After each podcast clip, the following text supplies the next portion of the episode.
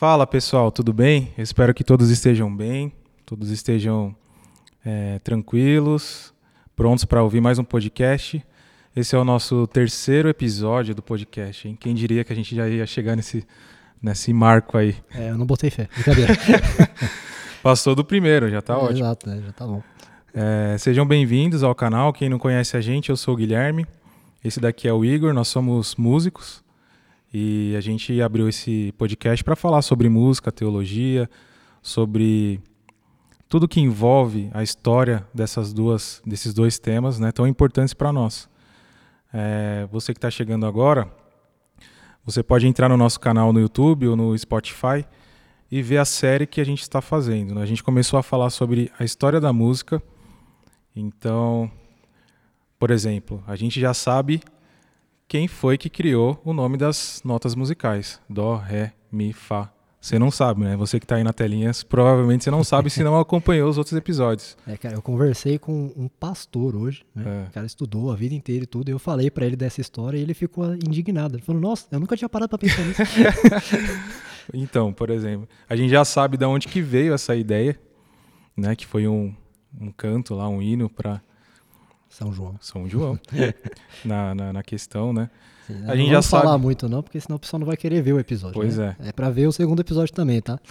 Com certeza. A gente sabe mais ou menos o que é canto gregoriano, né? E todas as suas formas. A gente falou no episódio passado.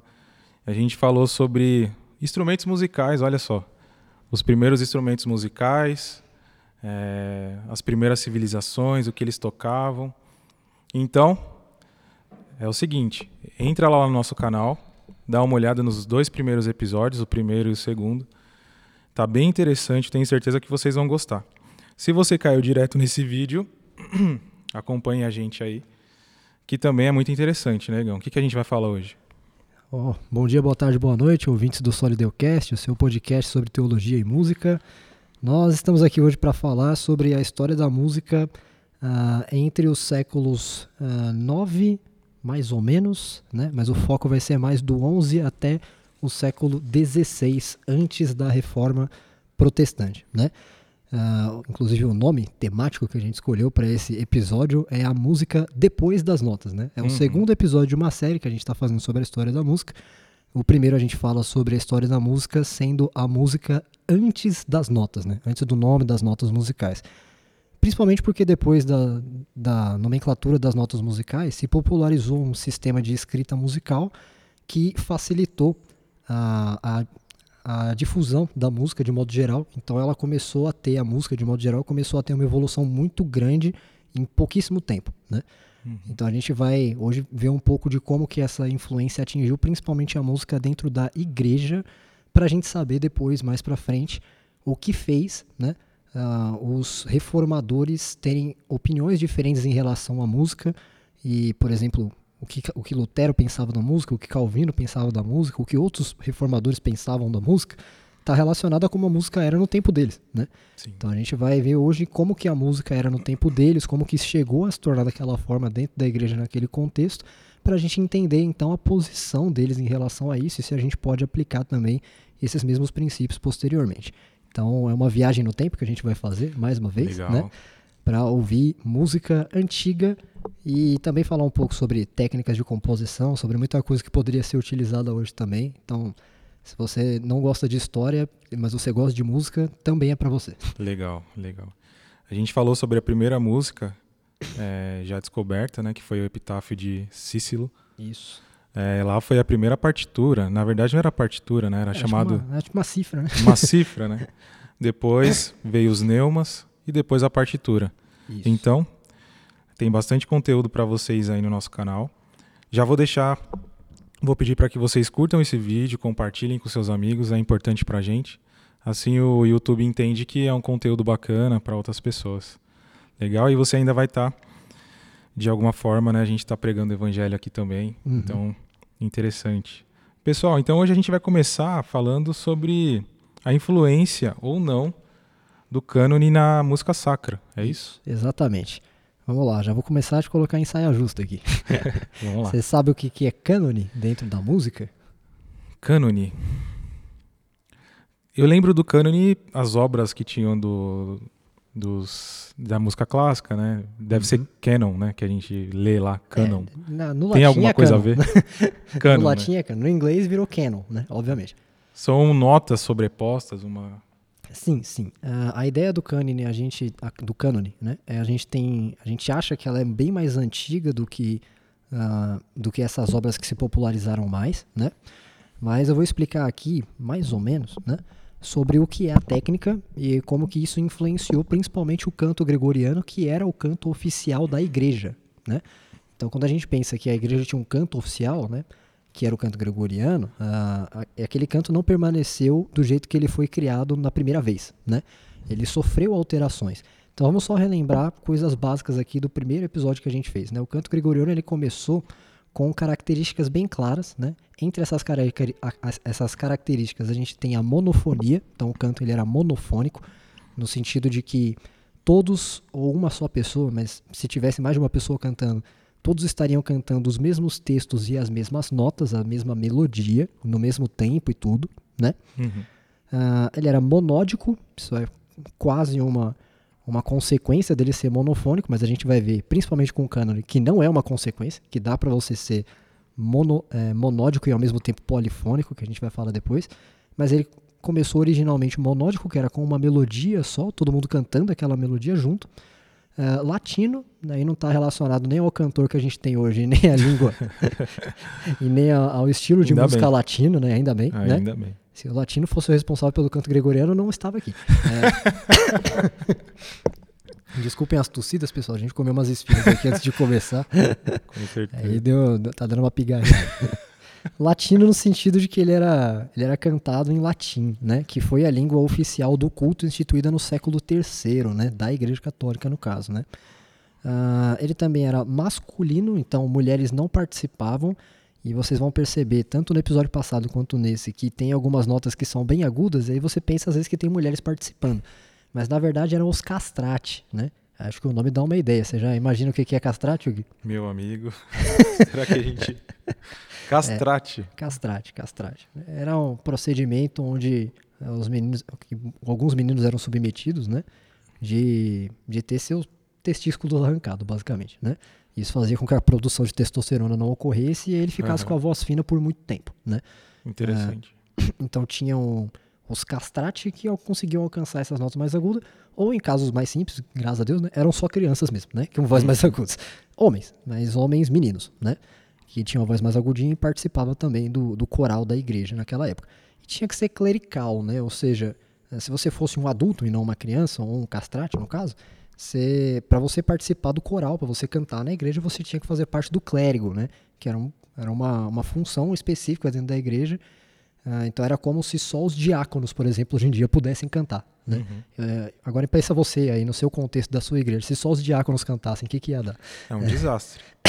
A gente tá dá o exemplo aí do Tiagão que tá ali do lado. Você está menosprezando os diáconos aí. E o Tiago também. Mas vamos lá. Então, o canto gregoriano ele tinha essas características, né? só que ela não permaneceu dessa forma. A- ela começou a se alterar, né? o canto gregoriano ele começou ali mais ou menos no século IV, V, e ele teve modificações significativas a partir do século IX. A gente não sabe exatamente, com todas as, as certezas, o que fez com que o canto gregoriano se modificasse, mas a gente tem algumas suspeitas e está relacionada a essa técnica de composição chamada cânone, né? Uhum. Então, a gente já falou aqui um pouco sobre o que é o cânone, mas eu vou especificar, deixar bem claro sobre o que é o cânone. Ah, o cânone, ele é uma técnica de composição onde você tem uma melodia só, né? Ah, vamos, vamos, por exemplo, você tem as notas Dó, Ré, Mi, por exemplo, e você tem essas notas acontecendo em quatro tempos cada uma, né? Então você tem Sim. quatro tempos de Dó, quatro tempos de Ré e quatro tempos de Mi. O que, que seria o cânone? O cânone, você colocaria uma pessoa para cantar os quatro de Dó, os quatro de Ré os quatro de Mi, só que uma segunda, uma segunda pessoa, ela começaria a cantar de novo essa mesma melodia, né? Ah, só que do começo dela, por exemplo, quando a primeira pessoa estivesse na nota Mi, o outro entraria na nota Dó. E aí os Entendi. dois cantariam a mesma coisa, só que em tempos diferentes. Então as notas elas entravam uma nas outras, elas se relacionavam. Era como se você, por exemplo, tá? Dando um exemplo bem idiota, Uh, se você, por exemplo, gravasse você cantando num celular, né? Você mandasse para uma pessoa é, no seu WhatsApp, alguma coisa do tipo, e aí você dá o play num tempo e num tempo específico o seu amigo dá o play também, ou a sua amiga dá o play também. Sim. E aí as duas coisas acontecem ao mesmo tempo, só que é o mesmo áudio, só que em tempos diferentes. Né? Então, né? monódico não é só uma uma pessoa tocando ou cantando. É, monódico é uma melodia só, uma mas melodia ela pode estar dividida em tempos diferentes. Então, o né? que difere seria o tempo. Exato. Você exato. consegue demonstrar pra gente alguma coisa? Assim? A gente vai mostrar né, um, um vídeo de uma música que eu tenho certeza que quando você ouvir, você vai lembrar. Agora, antes da gente ouvir, né?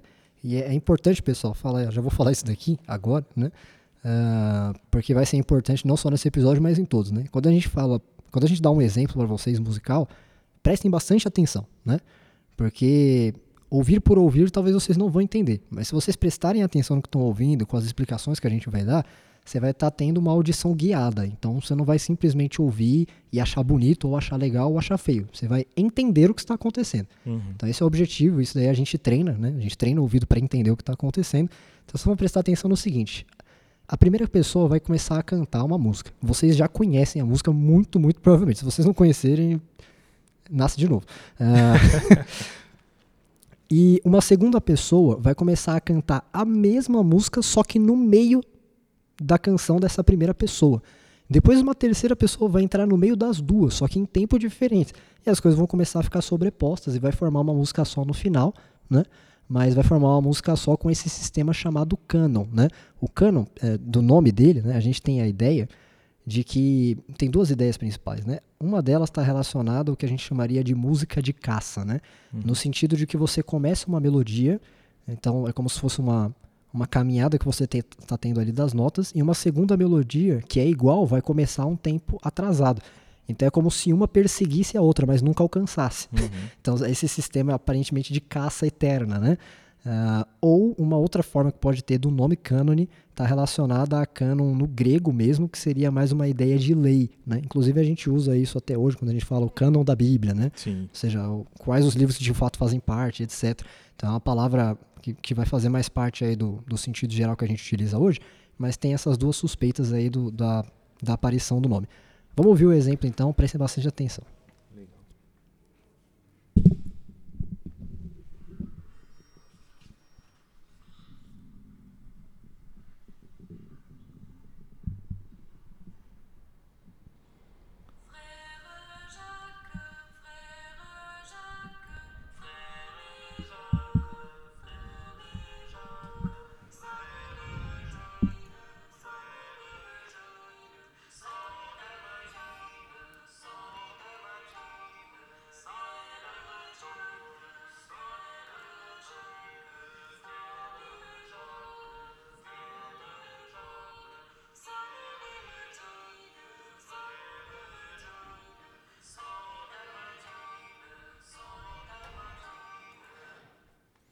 Legal.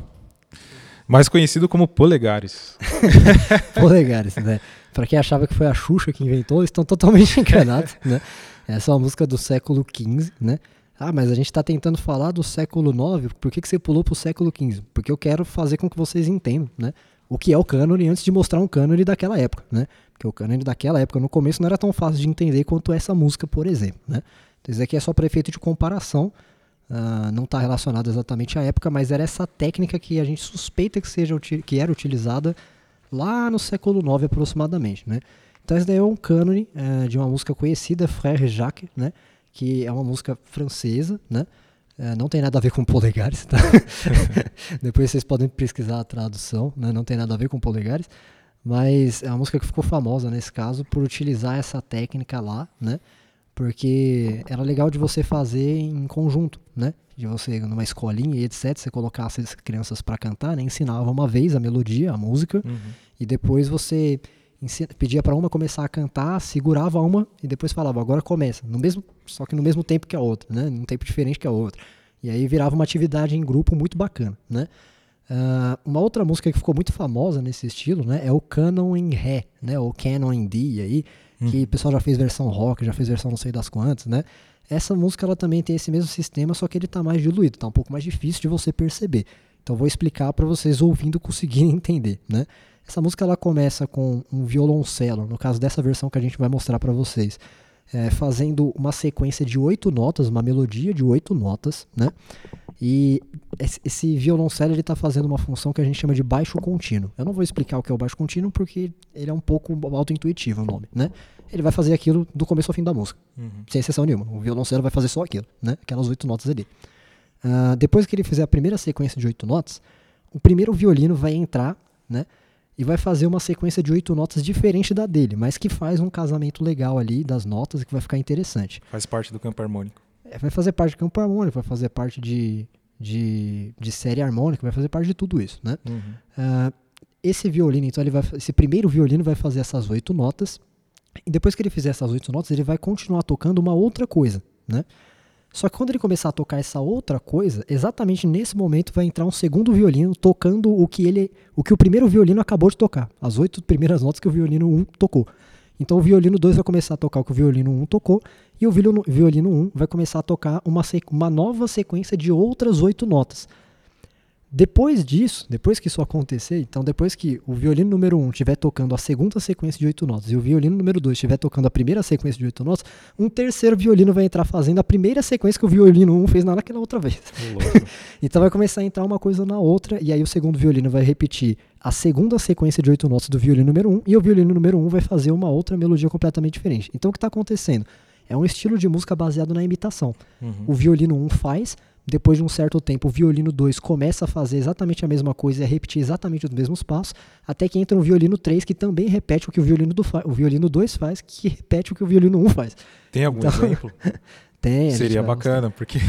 não, a gente vai mostrar. Às vezes as pessoas não estão entendendo, mas na hora que a gente. Não, tudo que ouve... eu estou falando aqui para vocês, pessoal, é para na hora que vocês ouvirem um exemplo, vocês entenderem o que está acontecendo. Uhum. Para quem está no YouTube, ah, mas eu não entendo de nota, mudar, mudação de nota, etc., como que as notas mudam, meu ouvido não é treinado para isso.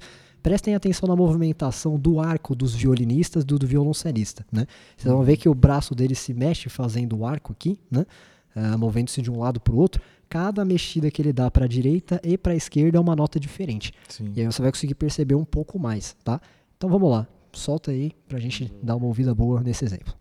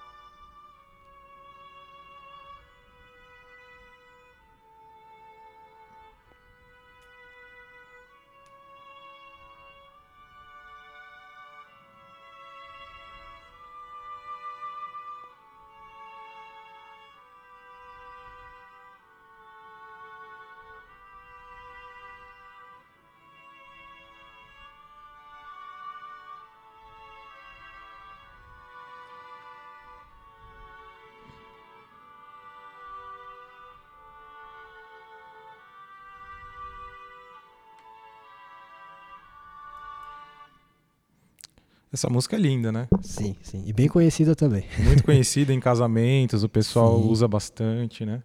Exato. Tem várias versões de rock. Tem.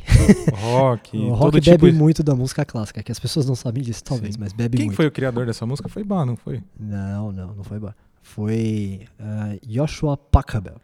Pachelbel. Um, é, ele era, se a pronúncia está errada, desculpe, eu não sei alemão, tá? Mas é um compositor alemão. Uh, ele é o, o, a pessoa a quem a gente atribui a obra, né? E essa música, ela, ela tem esse, essa técnica utilizada e ela se eleva quase que ao extremo, né? Uhum. Uh, de uma forma que é tão interessante você ver o jeito que funciona, que você já parou para pensar nisso? Uh, os violinistas, eles muito provavelmente estão lendo a mesma partitura. A mesma partitura. Eles só começam em tempos diferentes.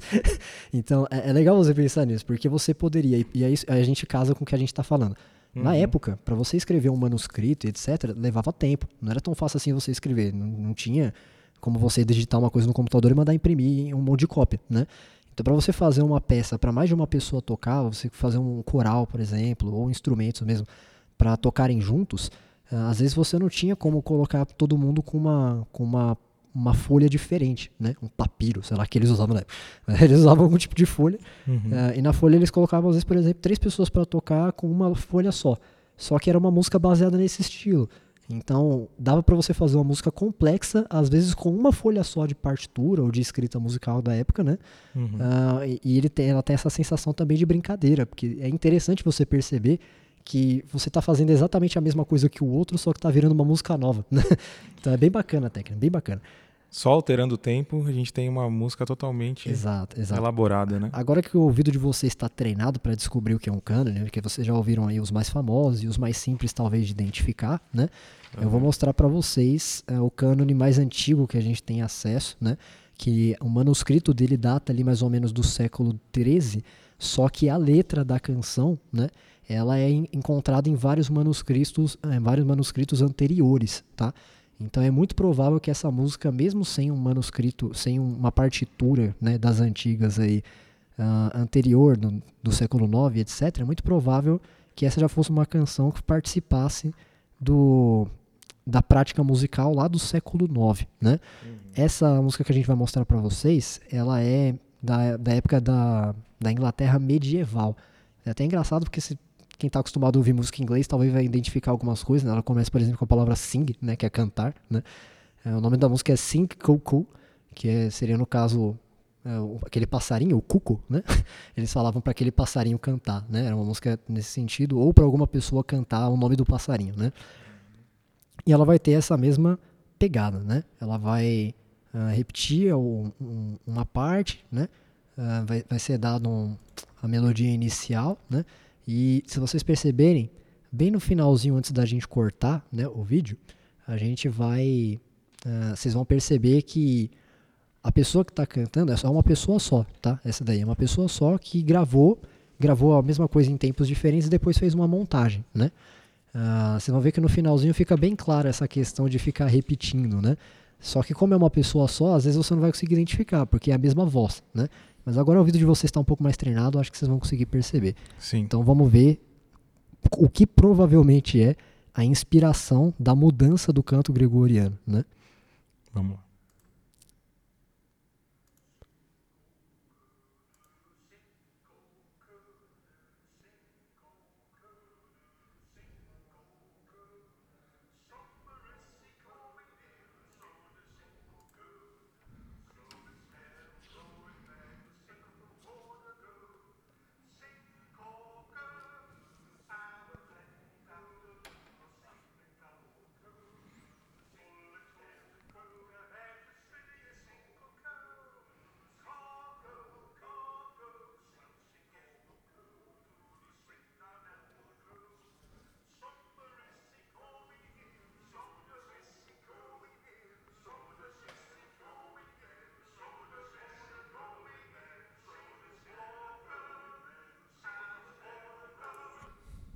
Isso. Legal. Então, ela tem essa pegada de repetição, né? No finalzinho a gente tá, ouve três vezes seguidas. Né?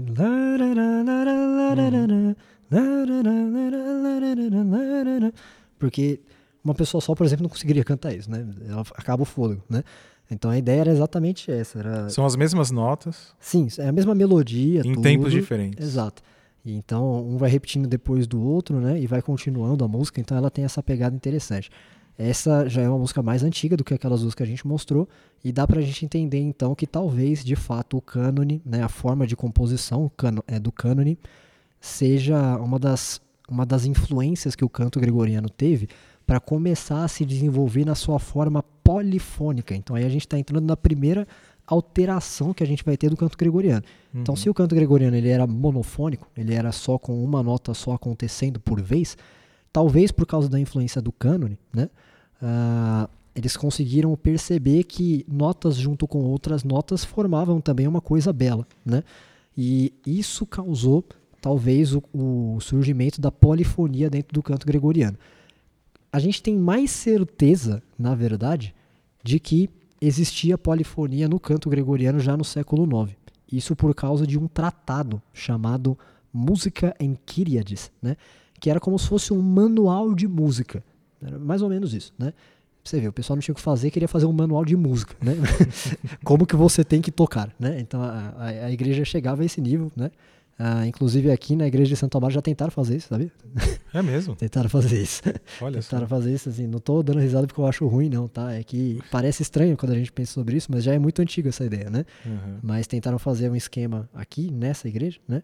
De ah, fazer um, não um tratado necessariamente, mas um, um livro de recomendações de como você deve se portar na hora do louvor, que tipos de música que podem ser tocadas, que devem ser escolhidas, o que, uma música pode ou não pode ter, até onde vai o limite da liberdade poética e etc. Né? Isso é muito Então- bom, né? Esse controle. Faz Sim. parte do, do, do culto público também, né? Da Sim. liturgia. Exatamente. Então, eh, entra em todas as questões, né? A, sei lá, a, a tessitura, ou seja, o, ah, se uma música estava ficando muito aguda, né? Para todo mundo poder cantar junto, você tem que abaixar os tons, etc, para que todo mundo consiga cantar. E o, o oposto também é verdadeiro, né? Se a música está muito grave, sobe Uhum. um pouquinho os tons dela ali para todo mundo conseguir cantar junto. Então a gente tenta fazer esse, esse achado, né? Interessante o tratado não porque, saiu. Daí, dessa igreja o tratado não saiu, mas a gente tem essa noção, né? porque hoje em dia o que a gente vê são igrejas que não tem nenhuma regra, né? É, exato. E é até estranho quando surge uma igreja que tenta meio que padronizar e orientar a forma da gente cantar ou de tocar, né? Exato. E isso aí elimina bastante formas de coisas erradas no culto, né? Isso é Uhum. bem interessante. Sim, sim. Então, a igreja precisa ter, ter norma, né? E eh, nesse caso aqui não era diferente. Esse manual né, de música, o Uhum. Música em Kyriades, eh, saiu essa primeira edição já no século IX e saiu depois um livro que pode ser chamado talvez de um comentário, né? Que era o Escólica em Kyriades, né? Que era como se fosse um comentário a respeito do primeiro livro. Então era dois livros falando basicamente sobre a mesma coisa, um depois só foi feito para endossar, para que as pessoas entendessem melhor. E dentro desse livro, né, do Música em Kyriades, a gente vai ter ah, do cap... mas ele tem 19 capítulos, né? Uhum. Os primeiros nove eles vão discutir notação musical, né? Então, como que a música era escrita, como que deveria ser escrita para ser passado para as outras pessoas. Isso era bom de fazer aqui às vezes, né? Porque às vezes você vai tocar uma cifra numa outra igreja e tá lá o, o lá, por exemplo, né, um escrito uma cifra com lá 7M e a outra tá o lá 7 e o símbolo do mais, né? e aí, se de repente, se você nunca viu o lá 7M, você não sabe o que, é, né? E é a mesma coisa. E é a mesma coisa no fim das Uhum. contas, né? Então eles fizeram um tratado para mostrar, olha, toda anotação tem que ser desse jeito, tá? Uhum. É, então fizeram o livro para fazer isso, mostraram também a respeito dos modos que a gente não vai não vai ter como explorar aqui porque são muitos modos baseados nos modos gregori, é, nos modos gregos que a gente vai falar num episódio só sobre música grega porque é muita coisa, né? Mas também estava a respeito desses modos para quem entende aí uma curiosidade e sobre o canto monofônico, né? Ou seja, quando fosse uma pessoa cantar sozinha ou todo mundo fosse cantar a mesma melodia, quais regras que tinha que ter, né? E aí dos capítulos 10 até o 18 vai ter a, a discussão sobre como deveria ser a música polifônica, né? Ou seja, se for, por exemplo, colocar duas pessoas para cantar coisas diferentes, né? Como que deve ser? Como que deve se proceder? E a gente tem exemplos, de fato, escritos neste livro, né? Já com o que a gente chama de polifonia. Então a gente vai ter neste livro a, a, a, escrita musical que ele utiliza é diferente da que a gente viu até agora, né? A gente viu no episódio passado os neumas, né? Que eram a- o princípio da partitura, né? E a gente viu alguma outra forma de escrita como aquela cifra lá egípcia e etc, né? Essa daqui é um sistema que não ficou conhecido, não funcionou muito bem, que é o sistema Dazeiano, né? Esse sistema não ficou muito conhecido, ele não era muito fácil de entender e etc, mas esse, esse livro, desse manual, foi escrito todo nesse sistema. Então a imagem que vocês vão ver agora ah, não é o que você. Não tem nada parecido com o que Dá já entender porque não foi pra frente. É, é bem confuso, né? Até o texto é meio estranho, né? É, tudo isso daí é latim, né? não tem pra que escrever desse jeito, né? Mas era, era um pouco confuso. Mas o princípio de altura é bem parecido. Então, vocês É. vão ver que as, as, as palavras vão ficando mais no alto, né? Uhum. Ah, e aí, conforme elas vão ficando mais no alto, as notas também vão subindo. Quando elas vão abaixando, a mesma coisa vai acontecer. Ah, mas só para vocês entenderem, então, o que está acontecendo aí, né? A gente tem um texto escrito embaixo, que são notas mais graves, e um texto escrito em cima, que são notas mais agudas, né? Eles sobem de forma proporcional, certo? Nesse momento, como eles estão subindo, esse intervalo que está acontecendo entre as notas é um intervalo de quarta, eh, de quarta justa ou de quinta justa, né? Uhum. Para quem não entende sobre intervalo, intervalo na música não está relacionado a, a ritmo, tá? Não está relacionado a tempo, de fato. Está relacionado à distância que as notas têm entre umas às outras, tá? Então, por exemplo, de um dó para um sol, a gente tem uma distância ali de cinco notas, né? O Dó é a nota número 1, o Ré é a nota número 2, o Mi é a nota número 3, o Fá é a nota número 4 e o Sol é a nota número 5. Então, uma distância de 5 notas. Então, ali a gente tem, por exemplo, você está tocando um Dó e um Sol ao mesmo tempo, como isso daqui. Dó, Sol. Então, quando a gente fala que o. Sol é a quinta do Dó, a gente está falando que esse intervalo são de cinco notas. Isso, é a distância a que distância tem. entre eles. Exatamente. Então, o intervalo está relacionado a isso, tá?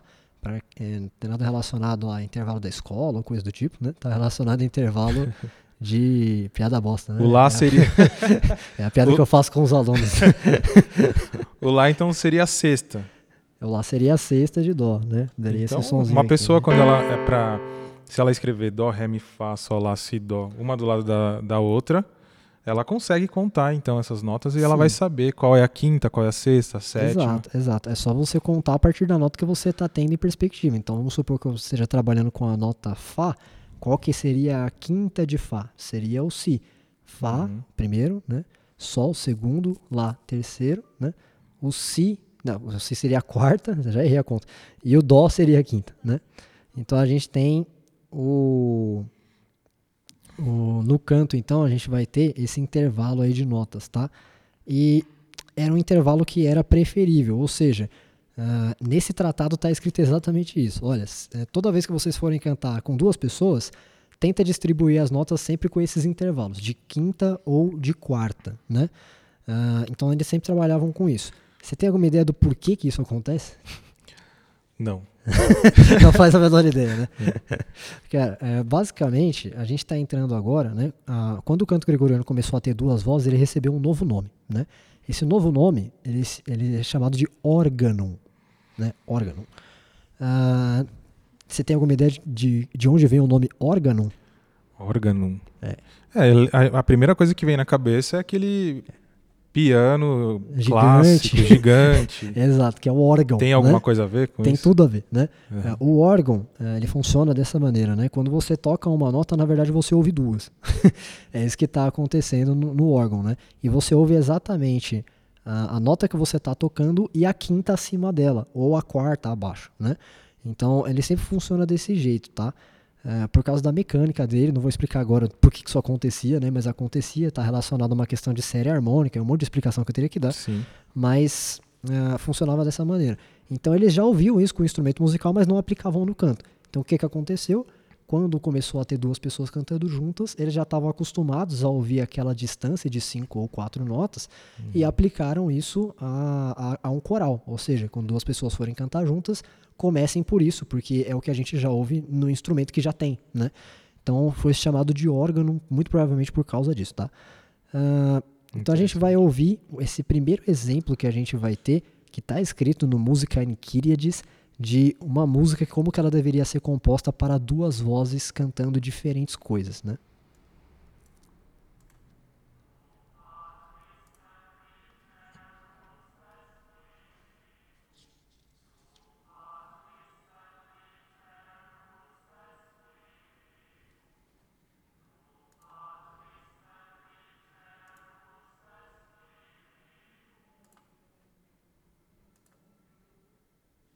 Isso. Então, essas, essa, esse exemplo que a gente ouviu está escrito nesse Música in Kyriades, né? Então era assim, olha, quando for compor uma música, lembre-se que tem que ser mais ou menos nesse estilo aqui. E aí foi dado esse exemplo, está escrito esse exemplo lá no Música in Kyriades. Isso daí é uma reprodução atual, obviamente, né? Uhum. É uma tentativa de reproduzir igual o que está escrito ali. Então, até esse momento a gente tem uma coisa que. a gente- nesse momento a gente só tem uma coisa que se mantém, né? Ah, as notas mais agudas, as notas que ficam mais em evidência, né, era chamado de vox principalis, né, que seria a melodia principal da música, aquilo que as pessoas quando ouvissem ah, deveriam talvez seguir, tentar cantar junto, né, aquilo que ficaria mais em evidência. Ah, a segunda voz, né, a, a voz que está mais grave no caso, é a voz chamada vox organalis, né? É até estranho quando você pensa nisso, para quem entende um pouco de música, porque hoje a gente pensa, na verdade, o oposto, né? A gente geralmente pensa que as notas que estão mais embaixo é, estão fazendo a base e, e as notas mais agudas é que estão fazendo o contracanto, o segundo Sim. canto ali no caso, né? Ah, tá fazendo um dueto ali, por exemplo. Aqui seria o contrário. Aí é o contrário, exato. Uh, a gente vai ver que a forma como a gente canta hoje é uma consequência do que aconteceu aqui, né? Mas começou dessa maneira. As notas que estavam mais evidentes, que eram mais agudas, eram vox principais e tinha vox organalis, que eram as notas que estavam mais embaixo, que faziam essa relação paralela. Inclusive o que a gente acabou de ouvir poderia ser classificado, né? Pode ser classificado como um órgão paralelo, né? O que seria o órgão paralelo? É onde você tem duas melodias, né? Uh, só que uma está literalmente ligada à outra, no sentido de que elas acontecem no mesmo tempo, sempre com os mesmos intervalos de distância, né? Então, se você tem a melodia com Dó, Ré, Mi, você cantaria, por exemplo, se fosse uma quinta acima, né? Você cantaria Sol, Lá, Si, né? Uhum. E aí faria assim nesse caso. Ou se fosse ao contrário, você cantaria Fá, Sol, Lá, né? Uh, então você faria esse, essa, essa distanciação exata e cada vez que você subisse uma, a outra subia junto. Cada vez que descia, a outra descia junto. E elas funcionavam dessa maneira paralela. Não demorou muito para não ficar assim. Essa era uma época que estava tendo várias invenções, né? Sim, sim. Então sempre surgia algo diferente. Isso, então aqui a gente está falando já mais ou menos de século é, 9 e 10, né? Uhum. Que era praticado no século 9 e 10. Então, nesse caso aqui, a gente tem o começo aqui dos duetos bem antigos da época, né? E começou-se com essas quartas e quintas, mas a gente sabe pelas pelos registros musicais que não, não estão no Música em mas que a gente encontra bastante a partir do século XI, de que não se permaneceu só nesses intervalos de quarta e quinta. Particularmente eu acho isso até bom, porque a gente usa muitos outros é, intervalos hoje, por exemplo, né? Mas não muito tempo depois começou a se utilizar intervalos de terça, começou a intervalar intervalo de segunda, intervalo de sexta, né? Que daria outra característica harmônica para o que você está ouvindo, né? E aí não ficaria um negócio tão fantasmagórico como a gente ouviu agora há pouco. Inclusive no violão que eu mais uso é terça. É, ou sexta no caso, né? Ou sexta, né? ou sexta. O sol é maravilhoso. Exato, fica bem romântico, fica bem legal. É. Uh, mas também não foi só a característica paralela que se manteve, né? O uh, ah, que começou a acontecer? Pessoal começou a inventar muita coisa para Vox Organalis, né? Por quê? como que essa Vox Organalis ela surgiu, né? Não foram se criando músicas novas para colocar a Vox Organalis. O que eles faziam era o seguinte: já tinham as músicas que eles conheciam, que eles cantavam com uma melodia só nas igrejas, que eram o canto gregoriano, o canto gregoriano puro. E aí eles pegavam essas músicas já conhecidas e criavam a vox organalis, que é a segunda voz, né? E aí colocavam ela já na música. Então o que começou a acontecer foi uma alteração das músicas já tradicionais, certo? Não é que eles criavam músicas já pensando nisso. Depois começou a criar novas músicas, também já criavam pensando nisso também. Mas eles pegaram praticamente muita, se não tudo, mas muita coisa do que já tinha na tradição, que já era cantado com uma melodia só, e colocavam essas, esses intervalos juntos, essa segunda voz. E aí o pessoal começou a viajar um pouco nessa segunda voz, porque não ficou só na questão do paralelo. Começou a acontecer um movimento contrário, né? E eu vou dar um exemplo para vocês entenderem, mas o movimento contrário seria uh, relacionado, por exemplo, quando uma nota sobe, a outra desce, né? Então eu vou tocar aqui a escala de Dó, e aí eu vou tocar, uh, enquanto a escala de Dó está subindo, eu vou fazer a mesma escala, só que descendo, né? Isso daí é bem difícil de fazer no piano, mas eu vou tentar. Vamos lá.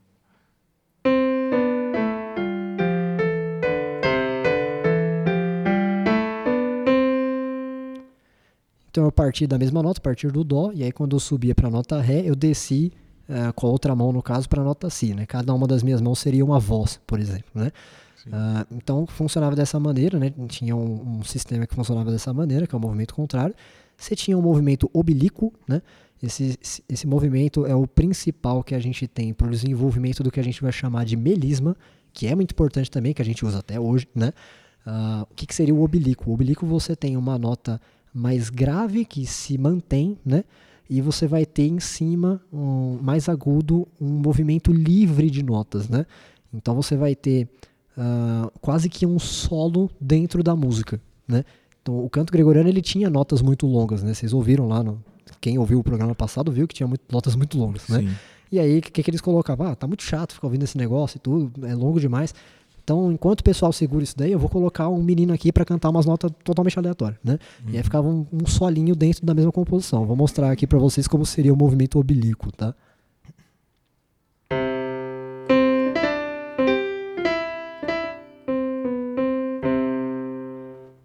Então aqui vocês viram que eu mantive uma nota mais grave e aí, no caso, na parte mais aguda, eu fiz uma brincadeira ali com as notas, né? Uh, de forma mais livre mesmo, né? Uh, então a gente tem esses modos que estavam acontecendo, né? No órgão, que é já o canto gregoriano com duas vozes ou mais, né? Uh, Lembre-se disso, tá? Canto gregoriano. O pessoal divide isso, e é certo dividir mesmo, né? Mas não significa que o órgão não era cantado na igreja. Muito pelo contrário. O canto gregoriano, ele mudou-se para se transformar no órgão, né? Uhum. Que é a música duas vozes ou mais. Então começou a entrar polifonia dentro da igreja, né? Então a gente pode resumir, então, que o canto gregoriano, ele tinha uma, no, é, uma sequência de notas em tempos diferentes. Não, o canto gregoriano ele era totalmente monofônico Mono... e, e, rítmico também. Então ele, ele era só realmente todo o que eu falei sobre o cânone, né, que foi o que você demonstrou O cânone que, que tem essa diferença de tempo. Isso, o cânone talvez tenha sido a técnica que era usada fora da igreja e que influenciou, influenciou a igreja a mudar, a mudar a sua forma de cantar. Sim, certo? Então, e a então chegada do órgão aí já altera as notas. É, o órgão ele é uma tentativa de simular o que se ouvia no cânone, uhum. né? Só que sem a técnica do cânone. Foi uma técnica à parte desenvolvida, né? Porque não estava baseado mais no sistema de manter uma mesma, mesma melodia. Criava-se uhum. uma melodia diferente para acompanhar a primeira melodia, que era a vox principalis.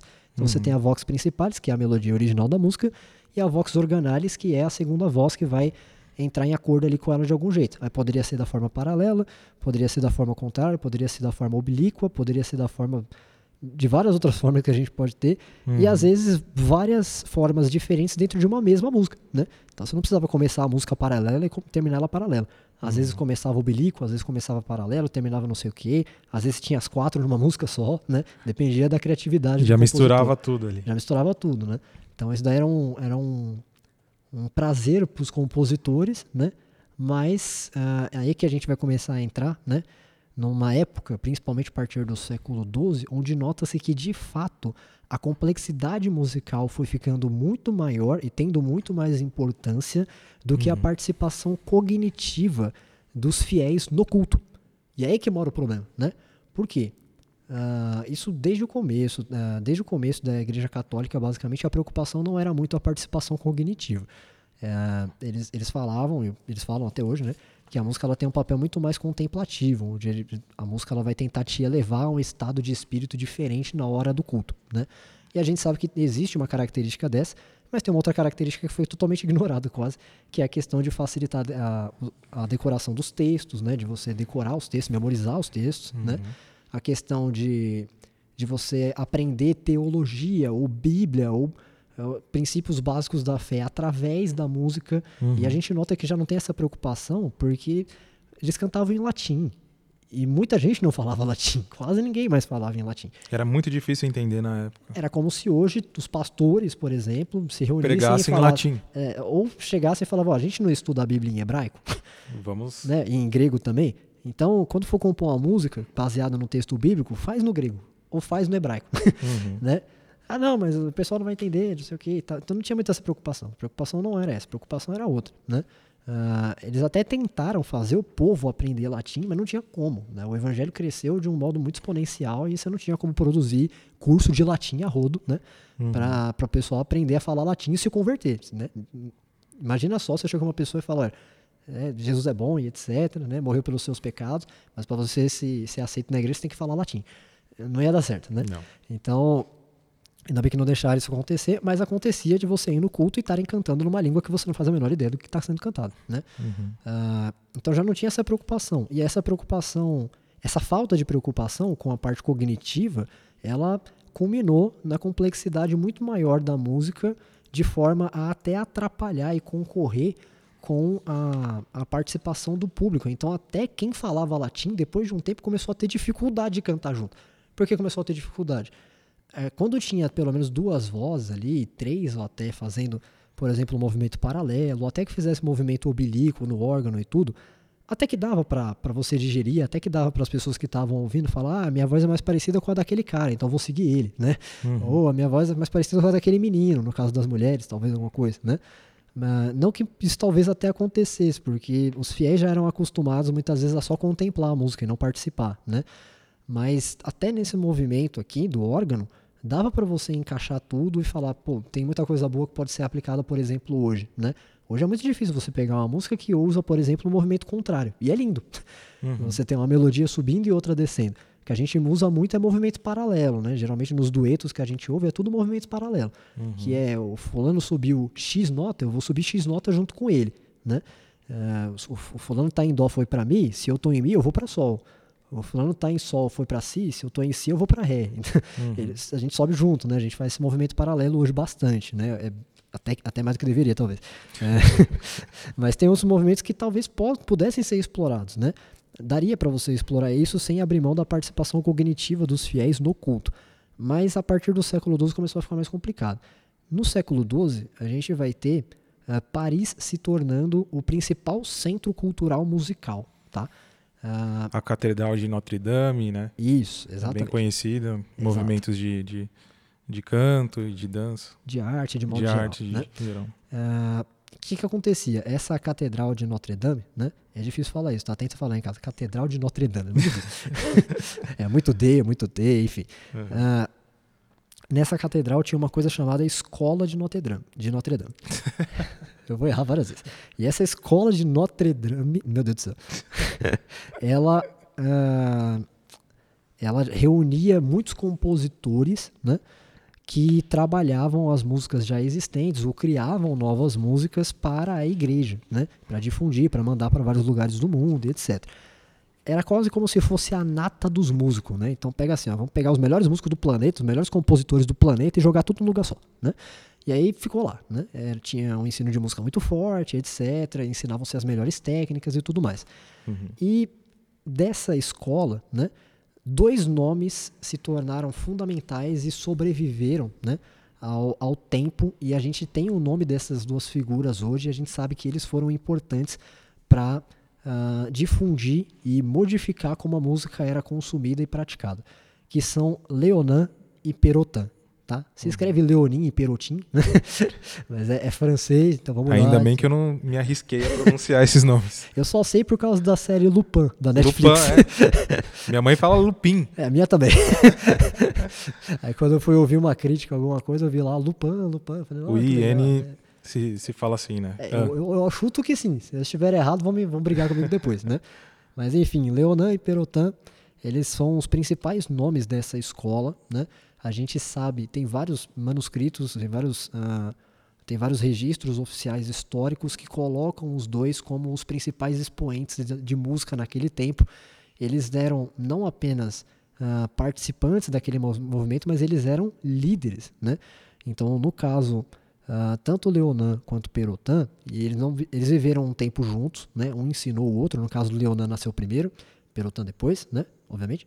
Uh, e no caso, Leonan ele deixou o legado dele para Perotan terminar. Né? Uhum. Eles eram líderes, eles eram uh, compositores influentes, eram mestres no caso, né? Então Leonan ele era mestre de capela e Perotan ele era mestre de coral, né? Eles eram, depois ele assumiu a, a função de mestre de capela depois que Leonan morreu, né? Então, um pupilo e um mestre que juntos fizeram muitas coisas boas relacionadas à música, mas pensando só na evolução musical e não na participação dos fiéis, porque não existia essa preocupação, né? Não existia nisso. Uh, qual que é a principal coisa que a gente consegue atribuir a eles, né? Uh, principalmente o Magnus Liber Organi, né? O que, que é o Magnus Liber Organi? O Magnus Liber Organi ele é um livro de músicas, Basicamente é isso. Sabe o Novo Cântico, o Cantor Cristão, né? uhum. né? a harpa cristã e etc. que a gente tem hoje, eles tinham um desse, que era esse Magnus Liber Organi, né? É, nada, é, talvez altivos eles fossem, né? Magnus Liber Organi é tipo, ó, esse daqui é o é o, é, é o, magnífico, maior, é, o magnífico. é o mais magnífico livro de órgão livre. Né? Uhum. Então era, era isso basicamente estava escrito. Né? O orgulho francês. Enfim, é, não vou criticar os franceses aqui. Né? Mas esse Magnus Liber Organ, então, ele, ele foi um livro escrito ali, mais ou menos na. Mais ou menos não, ele foi escrito na década de. Na no século XII, né? E nesse caso, Uh, os dois escreveram uma série de composições que influenciaram toda uma geração daquela época, influ influenciaram as próximas gerações. A gente vai ver compositores depois deles falavam deles. Uh, nesse caso aqui, a gente vai ouvir para vocês terem uma ideia né, de como que eram as músicas já nesse tempo, com a participação desses dois e com a influência da escola de Notre Dame, falei certo, inteira, né? Uh, vocês vão ouvir agora Sedurant Príncipes, que é uma música que está nesse livro, né? Que é atribuída principalmente a Perotan, mas não dá para saber exatamente, porque geralmente eles escreviam depois da peça só Escola de Notre Dame. Uhum. mas como os dois eram os principais, a gente suspeita que se essa é uma das músicas, uma das melhores músicas que tem lá, né? Uh, talvez tenha sido ou Perotan ou Leonan que escreveu, né?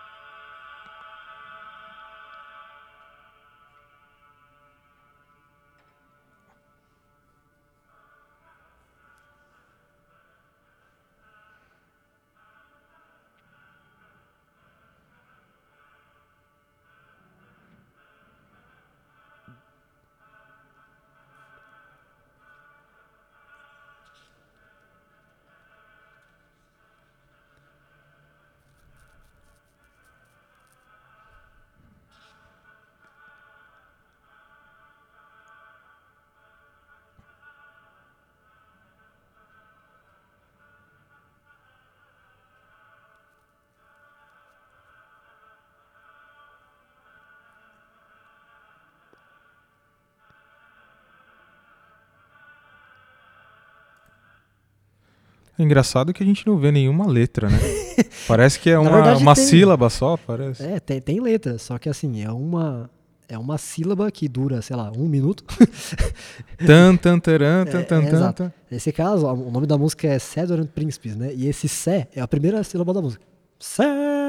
E fica aí. E fica nisso. e aí os outros caras vão fazendo um Zé diferente. e vai, vai mudando. Melodicamente é lindo ouvir. Não, né? é legal. Parece uma... uma trilha sonora de filme. É, exato. Sabe qual é a principal, a, a principal uh, benefício que a gente consegue tirar, a principal contribuição que esse tipo de obra teve? A rítmica.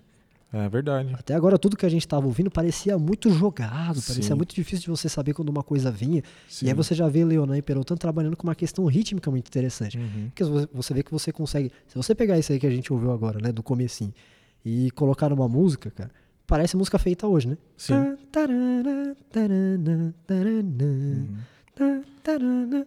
Fica na cabeça, decora rapidinho. E é interessante o ritmo que ela dá, né? Sim. Assim, Parece mesmo uma cena. Sim. Talvez eles utilizavam essa era uma música, não não essa música porque essa música era cantada na igreja. Mas algo parecido também na música profana, né? Sim. Em teatros e bailes que tinham na época Sim. da França. Para você tal. ter ideia, né? O, a, a música dentro da igreja começou a ficar tão complexa que as pessoas, até que não eram fiéis, até que não eram católicas, etc., queriam uh, ver a música dentro da igreja. Só que uhum. nem sempre eles podiam ir acumular todo mundo lá dentro da hora da missa, né? Então o que, uhum. que você teve? Os madrigais, né? Que eram músicas compostas para serem cantadas em ocasiões onde não crentes, onde infiéis no caso, né, profanos na época, uhum. uh, eram convidados para ouvir. Era geralmente no vernáculo isso, né? Então você tinha Uh, você tinha os cantos que eram cantados dentro da igreja e tinham já pessoas dentro da igreja pensando em músicas para ser cantadas para pessoas fora da igreja.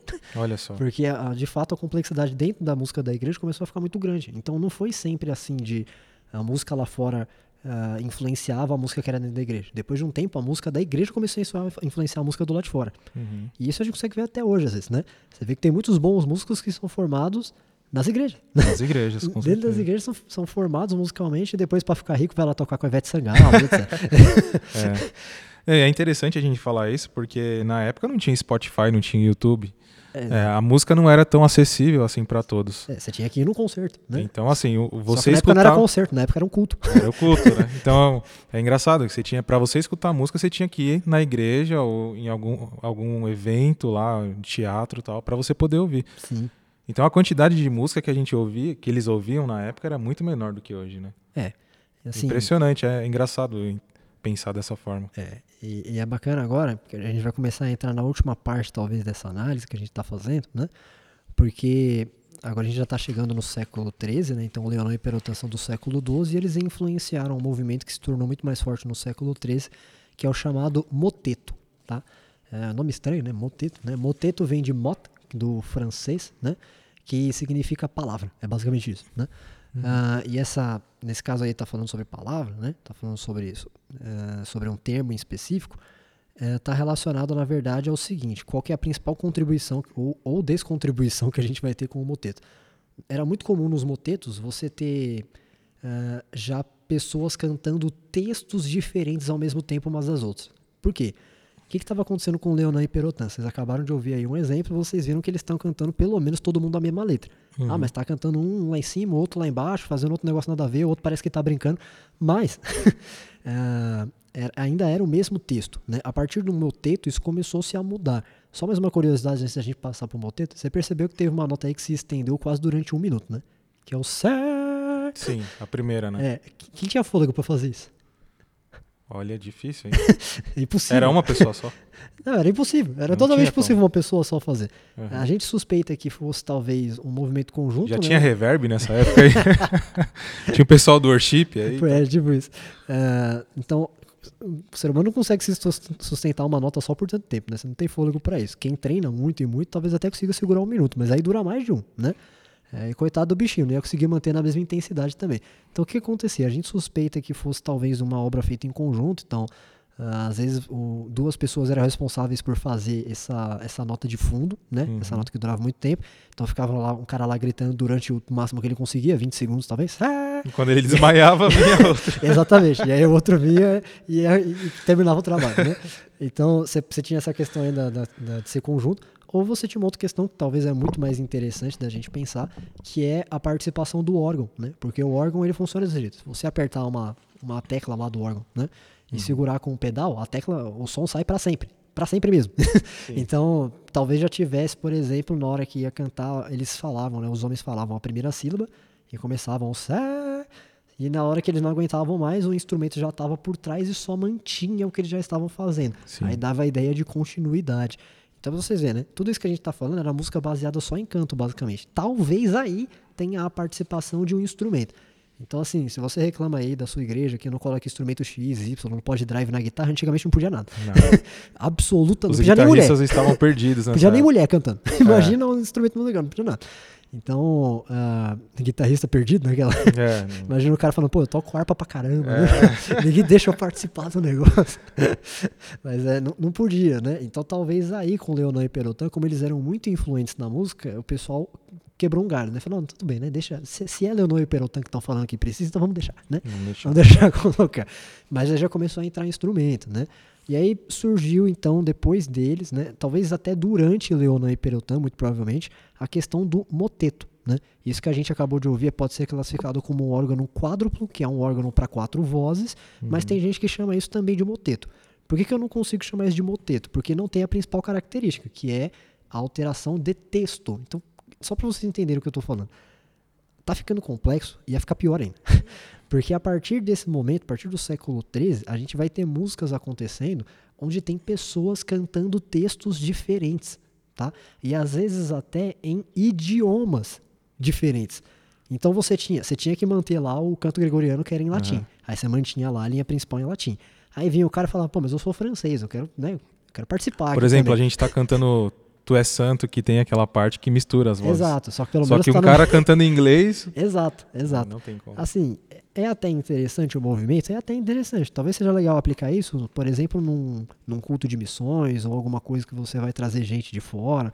Você pegar uma música que todo mundo conhece, sei lá, Grandioso és tu, e você sabe que Sim. essa música né, tem em vários idiomas. Você fala, ó, a gente vai cantar agora, o pessoal aqui do, da banda vai cantar em português, mas sinta-se à vontade para cantar na sua língua, né? Talvez seja interessante, porque está fazendo a igreja participar. Uhum. A questão é que não era um objetivo de participação, era um objetivo puramente estético e às vezes de tentar colocar o seu nome dentro da obra. Então, se você era um compositor francês, ou italiano, ou qualquer outra coisa, espanhol, que queria colocar a sua característica naquela música, né? Você pegava a música que já era conhecida do canto gregoriano, fazia lá a vox organalis, né, que é a segunda voz, só que aí dentro da vox organalis você brincava pra caramba já com as notas e aí pra piorar tudo você colocava outro texto, né? Então, e colocava um texto na sua língua, obviamente, né? Tem Então, algum exemplo que a gente pode. tem um exemplo que a gente vai mostrar, tá? Os motetos, eles dominaram o século XIII, tá? O século XIII foi o moteto foi o principal tipo de obra que era ouvida, que era composta, e tinha muita gente dentro da igreja que compunha motetos para ser ouvido fora. Uhum. Então, mais uma vez, a igreja influenciando o que estava sendo ouvido lá de fora. Ah, mas isso é bom, isso é ruim? Depende. Por que, que depende? Vocês vão ver que esse exemplo que eu vou mostrar agora para vocês talvez já não seja tão legal. Por quê? Era uma música que se chama Ale Psalati, Psalite com Laia, com Luia, alguma coisa assim. Meu francês é uma porcaria. Né? Ele está presente ali no Codex de Montpellier, né? A gente tem alguns códices que sobreviveram ao tempo, que tem vários motetos. Esse códice de Montpellier, ele tem mais ou menos 50, 60 motetos escritos, mas tem outros códices, como por exemplo de, Bang, de Bamberg, que, que é da Alemanha, né? Ele já vai ter 108 motetos escritos, então era um livro só com moteto, né? Só com músicas fazendo essa alteração de, de, de letra, de canto gregoriano misturado com outra coisa, etc. Esse exemplo que a gente vai mostrar para vocês, né, é uma música que brinca com aleluia, que é um termo utilizado na música cristã há muito tempo. Né? É uma palavra que a gente fala que é utilizada na música cristã. E ela tem o seu significado próprio, mas no caso, o que, que eles fizeram? Como era na língua francesa, eles dividiram a palavra. Eles dividiram ale, que seria vai, né? ou vem, e luia, que é o nome de uma pessoa, no caso. Então o nome da música, na verdade, é uma brincadeira com o Aleluia, que é como se tivesse uma, um, um, coral de gente crente né, cantando Aleluia, que é para Deus, e aí você tem uma outra pessoa fazendo uma brincadeira. Ah, vem Luia, vai Luia, vai para onde uhum. Luia? Então já era uma coisa pra você ver, já entra a característica de brincadeira dentro da música. A gente não tem certeza se esse tipo de música era cantada dentro da igreja, mas para você ver que o pessoal pegava a música às vezes que saía da igreja e fazia uma espécie de sátira, por exemplo. Sim. Então, porque nem sempre uh, de dentro da igreja para fora também funciona. Né? Por mais que a igreja não tenha que sucumbir à cultura e etc., dependendo do que você fica jogando e você fica mostrando para o um mundo, no caso, naquela época, para o ambiente profano, aquilo poderia ser de fato profanado. e era o que estava acontecendo, né? E aí essas músicas às vezes ficavam mais famosas do que as músicas originais e aí já era, né? Sim. É o que acontece, por exemplo, quando a gente ouve como é que é o nome daquele Erguei vídeo? a mão e dá glória a Deus. Não, também. Mas é aquele outro que. O Para Nossa Alegria, né? É, foi gravado verdade. no vídeo lá. Uhum. Eu já não consigo mais não tenho maturidade para cantar mais essa música, porque vem um vídeo na minha cabeça, né? Uh, nesse caso era até pior, porque eram paródias mais ou menos, né? Vamos ouvir então esse Alepsalite Kunlaya do Montpellier Codex. É um moteto lá do século XIII.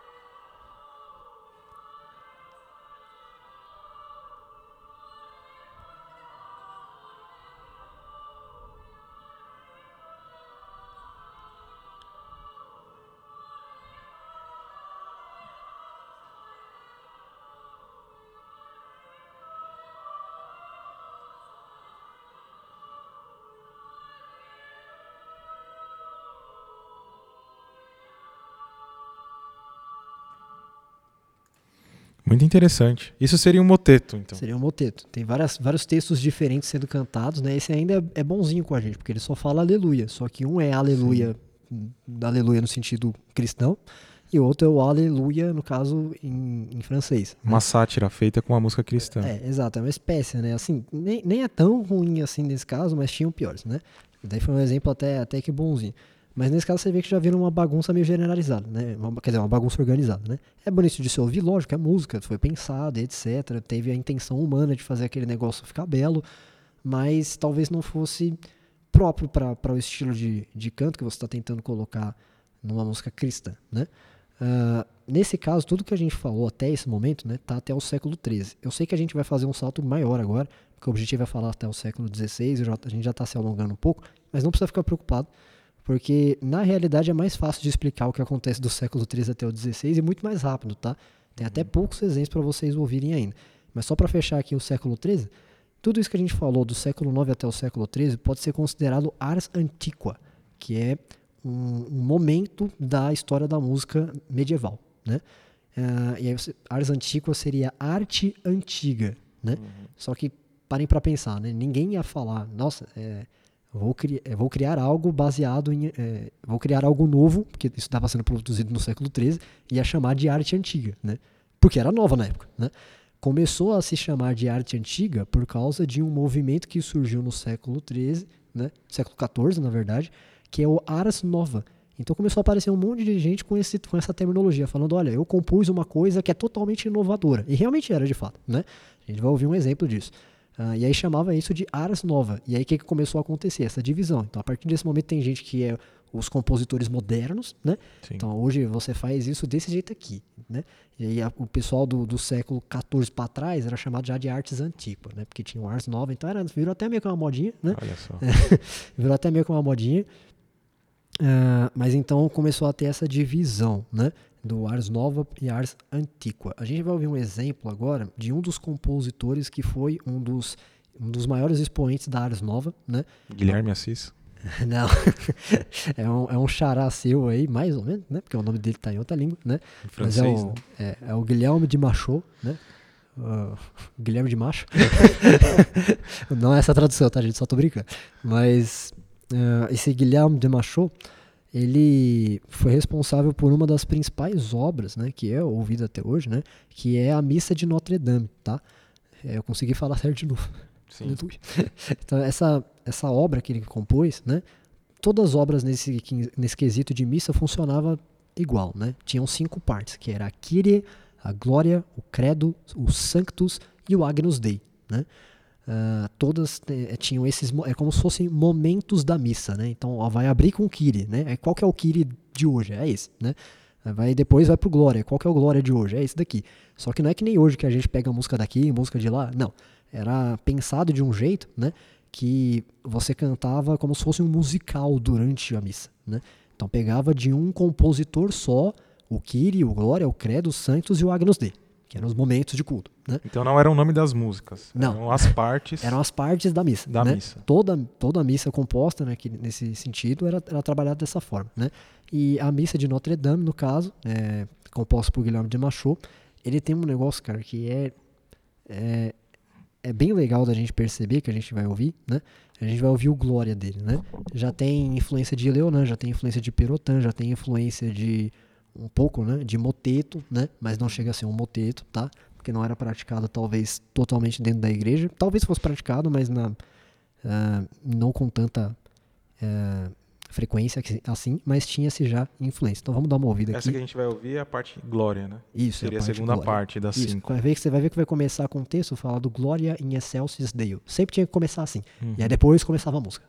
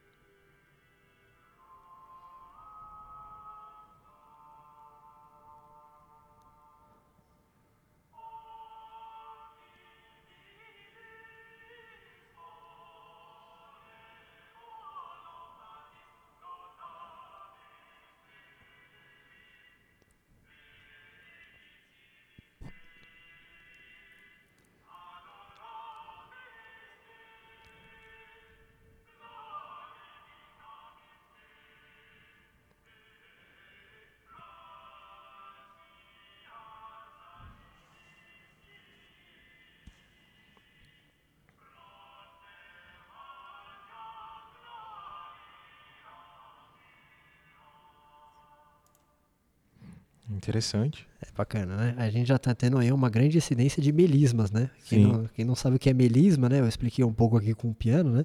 Eu vou mostrar um pouquinho com a voz para vocês entenderem. Melisma é quando você tem uma sílaba que ela é esticada em várias notas, né? Ela é manipulada ali por várias notas. Então você vai cantar uma sílaba e sem dividir essa sílaba, sem dividir a vogal nem nada, você vai cantar uma série de outras notas. Isso acontece em vários glórias, né? De várias outras missas, como por exemplo, um bem famoso que muita gente conhece, que é o Gloria in Excelsis Deo que a gente ouve hoje, né? Glória. Acho que eu até cantei outro tom, mas é assim mais ou menos. Deus nas alturas. Isso, é que eu tô com o modo menor aí da música que a gente acabou de ouvir, né? Aí eu acabei cantando em modo menor. Então, se você nunca ouviu essa música em modo menor, seria desse jeito, tá? Veio da cabeça aqui agora. Mas vocês conhecem a música de hoje, né? Que é. É o Ars Nova. Glória. Né? Seria mais ou menos isso. Que é um melisma, né? Tem o Glória e o O vai virando um monte de nota, né?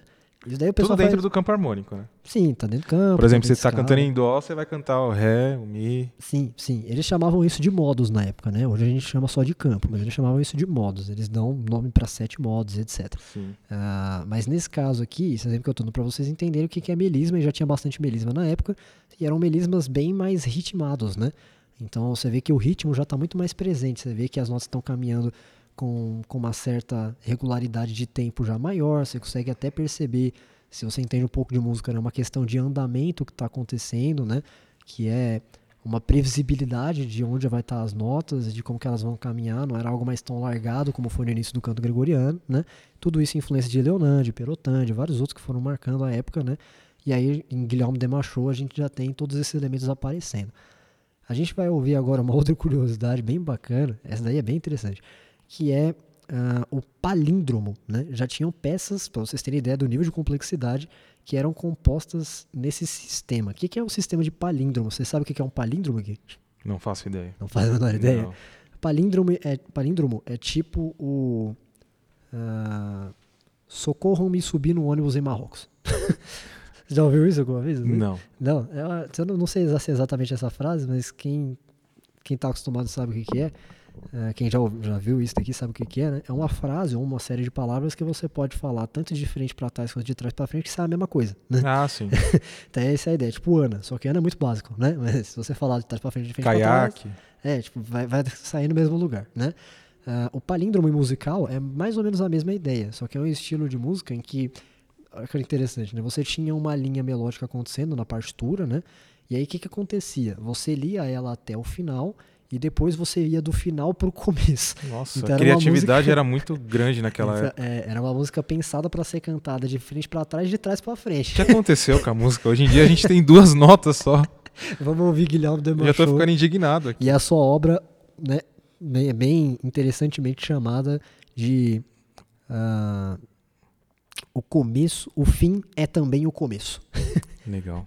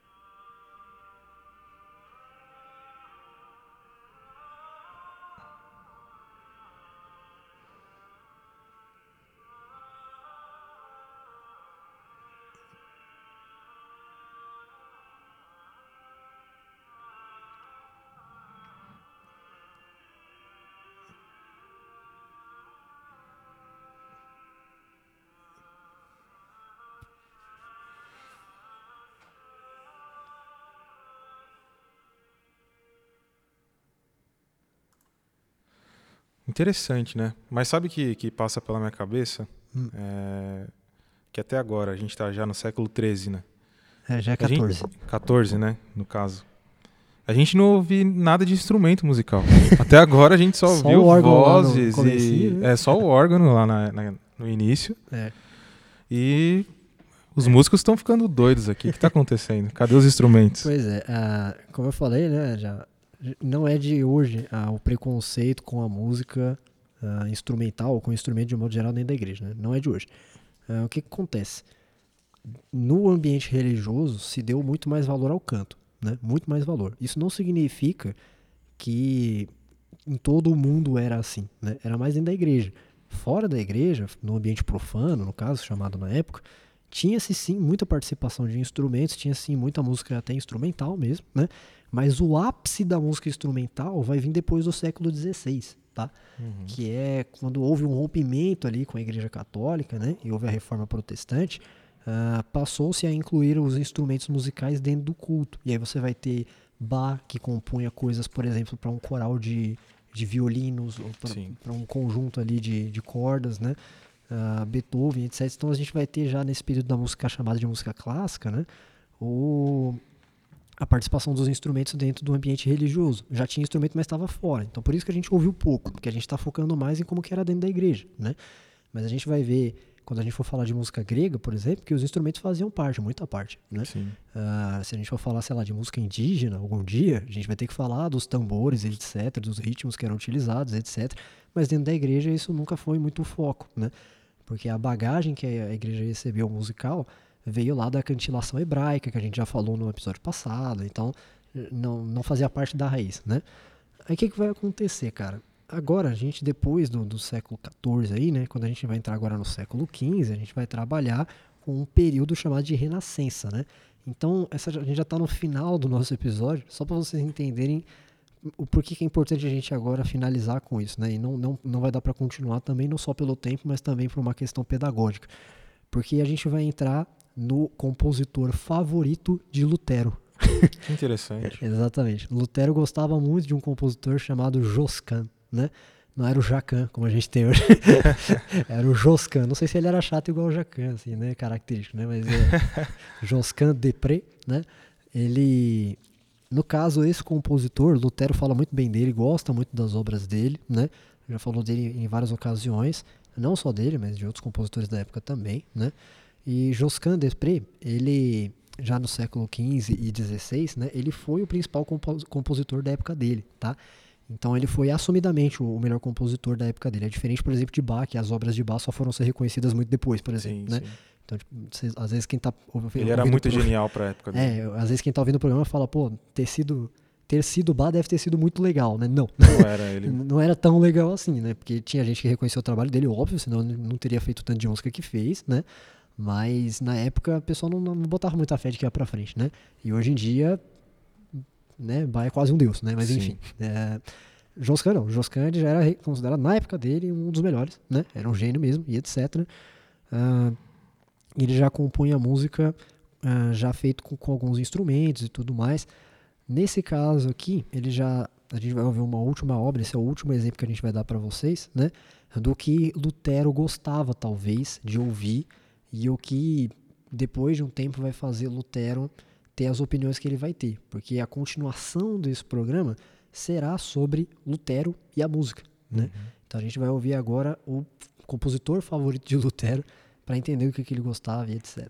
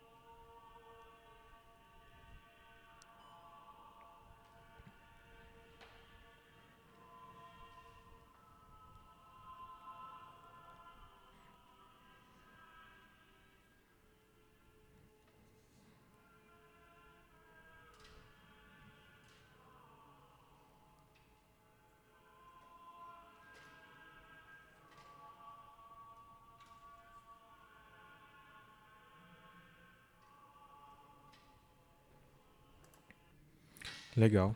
Lutero tinha bom gosto. É, tinha bom gosto, sim. Ele gostava de coisa mais animada também. Né? Esse daí foi um exemplo suave que eu Aham. peguei, né?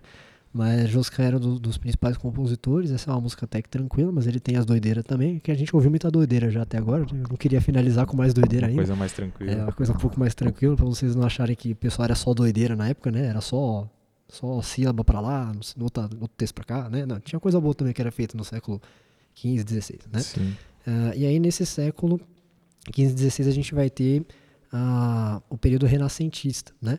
Nesse período, na verdade, apesar do que a gente ouviu ser até bem bacana, né?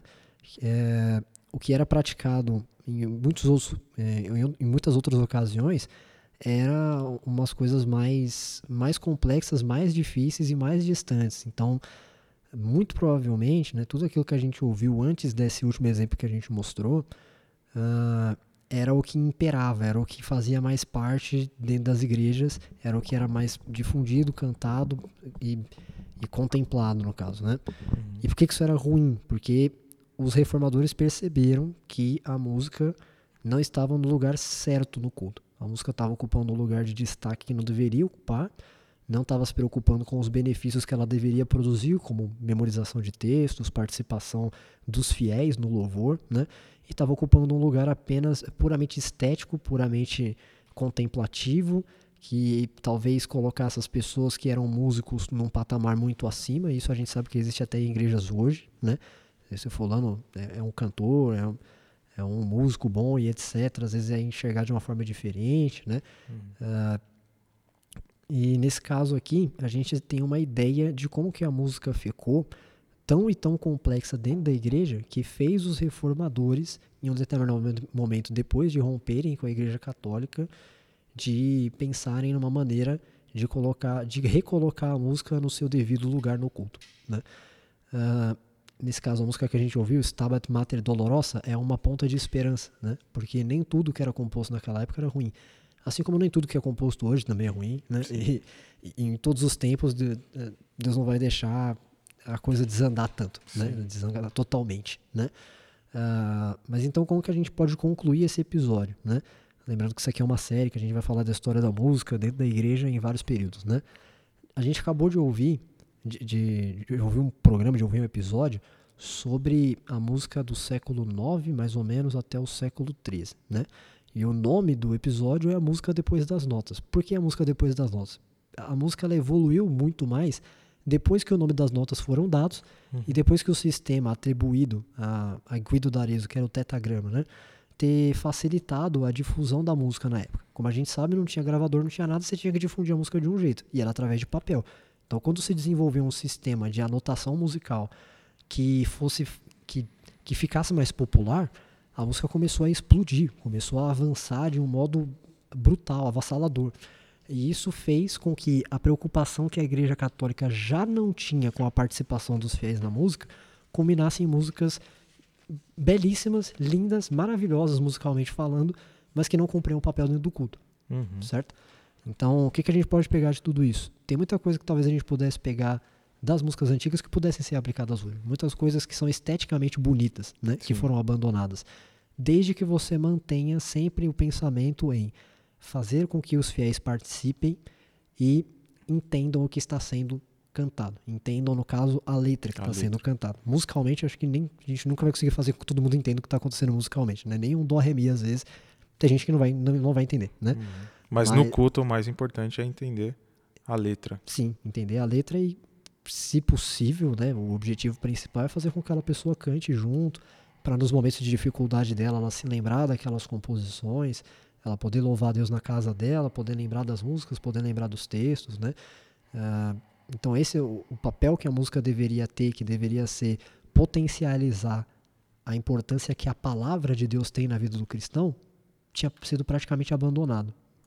E isso fez com que os reformadores vir- virassem e falassem, olha, ah, a partir de agora, já que a gente rompeu com a igreja católica, a gente pode fazer do jeito que a gente quer, a gente pode resgatar o papel que a música deveria ter no culto. Então, Legal. tenham isso em mente, né? Ah, a gente está finalizando e agora sim vo- vocês já podem ah, entender os próximos episódios que a gente vai fazer sobre Lutero e também sobre os outros reformadores por que, que eles às vezes eram tão rígidos com determinadas posições. Uhum. Tinha reformador que até não quis mais música dentro da igreja porque achava que não deveria participar, porque Sim. achava que sempre ia ser daquele jeito e nunca ia mudar e etc. Né? Então não fiquem bravos com os reformadores, as opiniões que eles têm, porque eles estavam lutando uma guerra ali. Sim, sim. E essa guerra precisou às vezes ser tomadas posições muito fortes para poder ser combatido. É, vamos ver se a gente consegue aplicar algumas coisas, tanto daquele tempo quanto da época dos reformadores depois também para os dias de hoje. Né? Legal. Vai ser muito interessante. É, o próximo provavelmente vai ser Lutero, né? Sim, sim. E para quem não sabe, talvez Lutero não, talvez não o próximo, o próximo, né? Mas o próximo da série. o próximo né? da série. A É. gente quer dar um tema mais leve para vocês. A gente está pensando aí, Sim, talvez sim. em algo como heresias gospel, talvez. Interessante, interessante. Vai ser bem legal de fazer também. Mas o próximo dessa série sobre histórias da música dentro da igreja provavelmente será Lutero. Bom, legal. Pessoal, espero que vocês tenham gostado desse episódio. Foi muito edificante, a gente aprendeu bastante coisa da história da música.